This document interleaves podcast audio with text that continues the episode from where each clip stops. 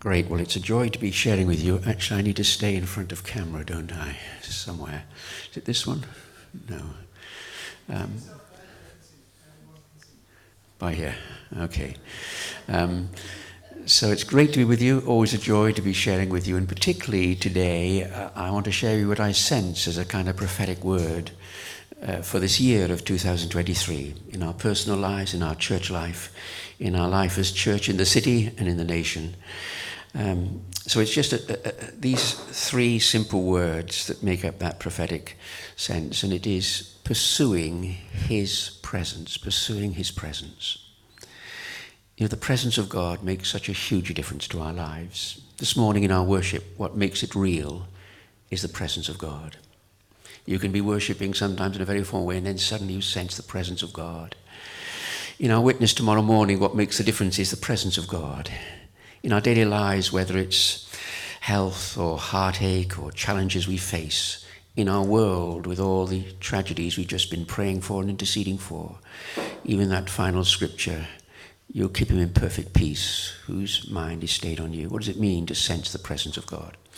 So we're going to just briefly look at three of the many key things that help us to experience more of the presence of God. And I'm going to speak a bit about the fullness of the Holy Spirit the fullness of joy, and the fullness of the purposes of God. So each of those, we're going to try and get through that this morning. There we are. That's quite a challenge. So, firstly, pursuing His presence means pursuing the fullness of the Holy Spirit in our lives. Even the thought of pursuing His presence is a challenge because often we think the presence of God is something that happens to us. You know, we're struggling, but we come into church and we feel the presence of God. But can we actually pursue the presence of God? Can we actively experience what it is? So those amazing words of scripture where James says, draw near to God and he will draw near to you. So I can actively pursue the presence. I can draw near to God.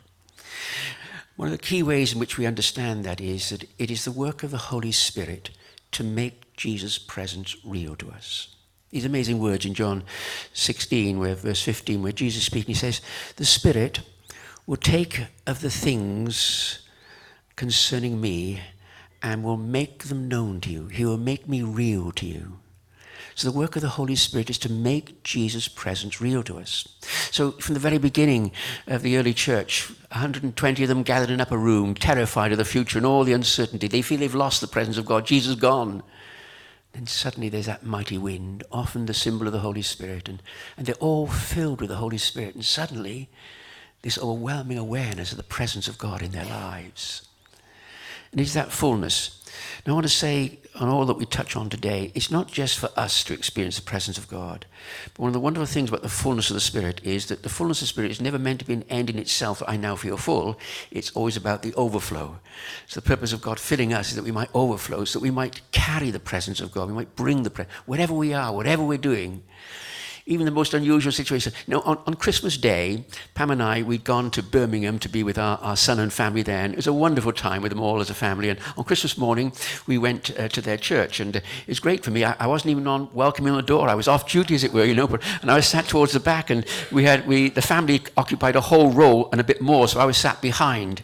And our granddaughter, Hannah, has just started doing her PhD, and uh, she's met at college originally a, a lovely fellow from Scandinavia, Mark Martin, who's really a thoughtful person, but, but he's not a Christian, he's not a believer.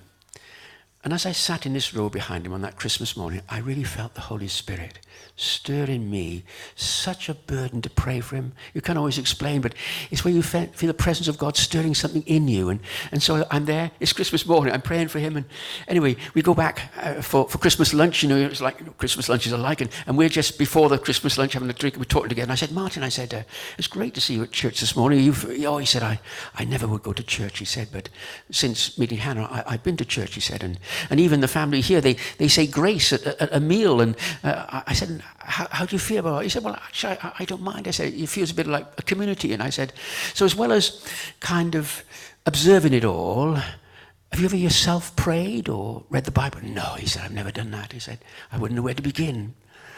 Anyway, we talked a little bit, and I said, you know, would you, would you be interested in exploring more about that? He said, I would really, he said. And anyway, we were being called for Christmas lunch, and in we go for Christmas. I said, we must chat further afterwards.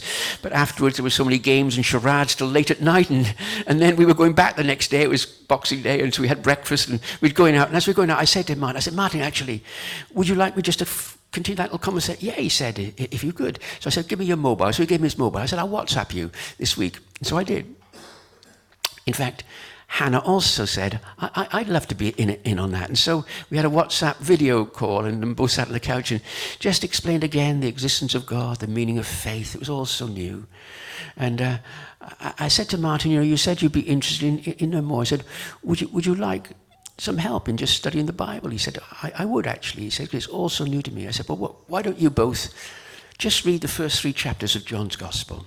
In about a week's time or so, when you've had a chance to read it, write down your questions, and I'll do a WhatsApp call. So they did. And they sent me an email with their first questions. I mean, there's something wonderful when you're with somebody who's never, ever read the Bible before, and they're reading it just, you know, even the very first verse of John's Gospel, what does it mean by the Word?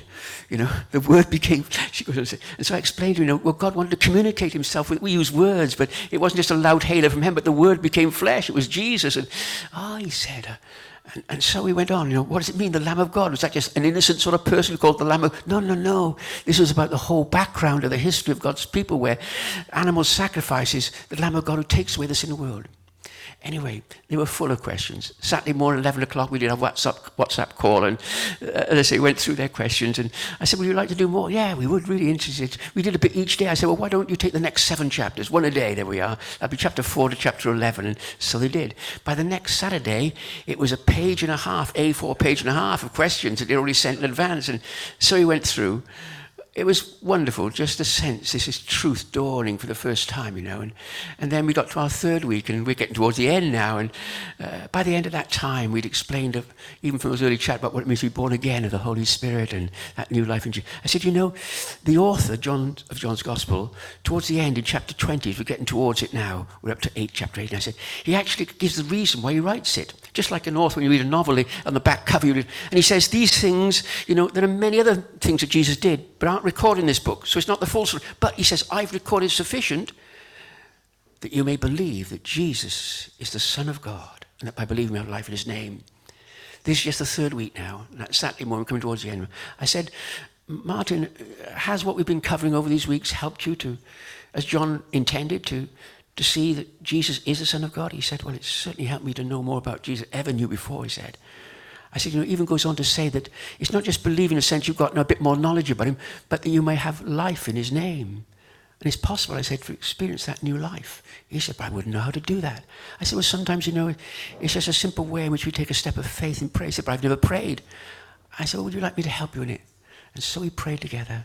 It was wonderful. He and Hannah, as they prayed in such a real way, just a, admitting to God their own need and turning from all they'd done wrong and believing that Jesus, Son of God, loved him, gave himself for them, and to commit their life to him. You know, there was something very special, that sense of the Holy Spirit bringing to birth that new life of Jesus. First thing they said, I said, welcome into the family. They said, oh, we better, this is Saturday morning, he said, we better go to church tomorrow. So they went and found, it. they did, they went and found, it. they're up north, found a church, etc. And, and since then, it's been wonderful just to see that new life in Jesus. But, you know, wherever we are, every day of our lives, we're meeting people on a bus stop or somewhere else, but you know, what is this to carry the presence of God? It's not just when we come to church we sense God's presence. How do we carry God's presence wherever we are? It's also the key to that fullness of joy. Scripture says those amazing words in Psalm 16 In your presence is fullness of joy. Fullness of joy. There's something about the presence of God. And it's not just, again, for special occasions. Those amazing words in Philippians rejoice in the Lord always. Philippians 4, verse 4. Always. Always? You mean there's a joy that you can. What about, Rob, when you're going through heartache, hurt, when you're going through pain or suffering and grief and all the heartbreak and.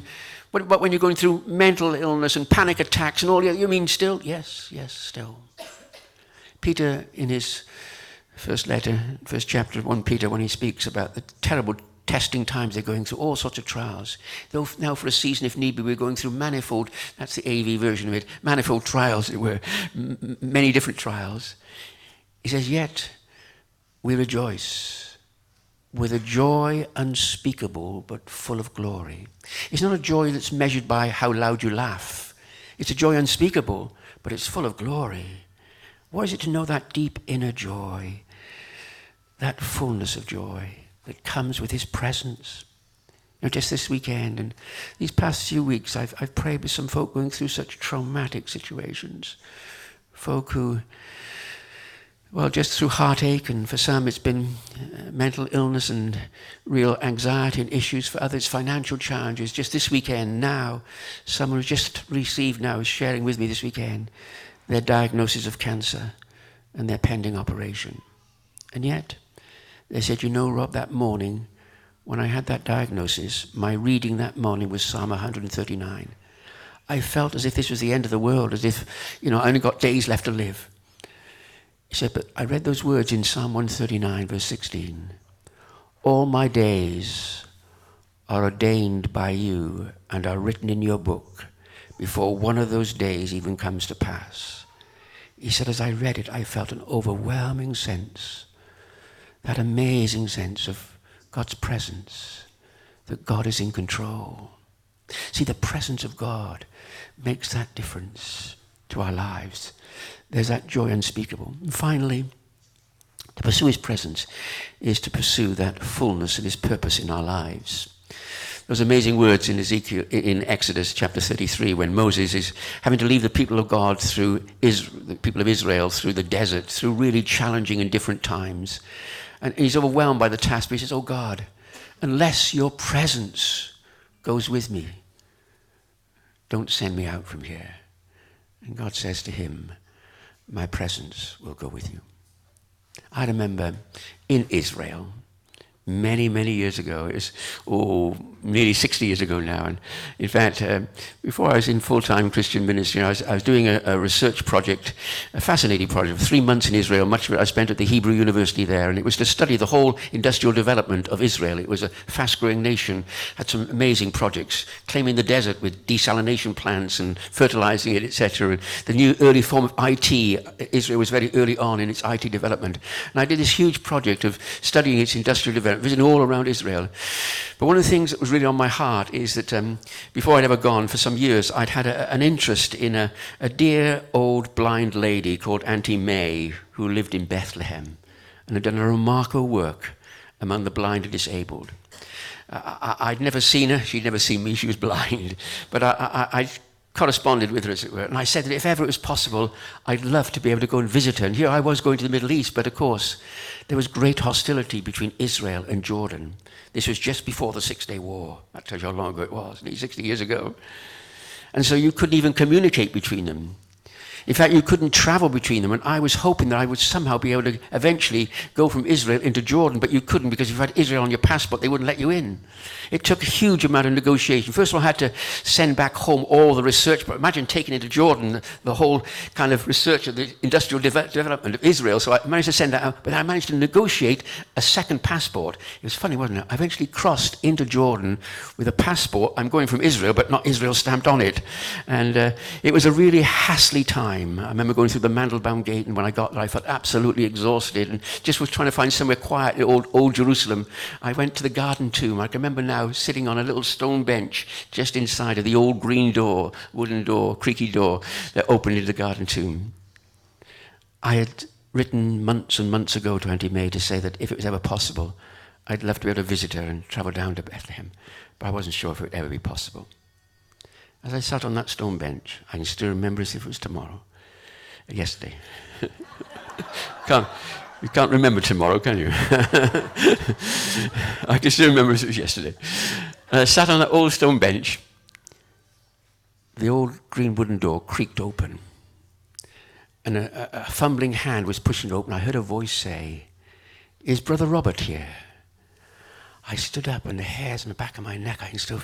I said, uh, I, I, I may be Brother Robert. And by now, this old lady had come inside of the gate and turned towards me, and I could see she was blind.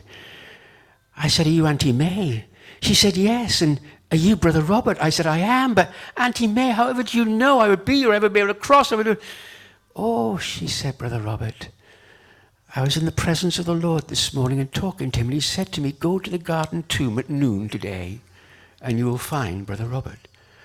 Well, I tell you, I, not just the hairs on the back of my head, I felt it's like New Testament times, you know, where that sense. But it was true. I went to stay with her for several weeks. It was one of the things that stirred in my life that calling for a, a life of prayer. To be in her presence was like being in the presence of God. Maybe her blindness had meant that she'd lost many of the normal faculties by which you perceive a world. And so she had cultivated, she'd pursued the presence of God. Well, it was daily to be conscious of his presence, of his leading, of his prompting. This year, God, I feel is stirring us as his people to be pursuing his presence. That fullness of the Holy Spirit in our life that makes real the presence of God. That fullness of joy in His presence is fullness of joy. That fullness of His purposes, His guidance, His direction, His presence going with us. Father, come now by your Spirit. Come, Holy Spirit. Make Jesus' presence real to us today, wherever we are, whatever we're doing. Not just the reality of that inner presence, but the overflow of your presence to a world around us. That priestly presence in which we carry your presence. We want to pursue your presence for your glory. Amen. Amen.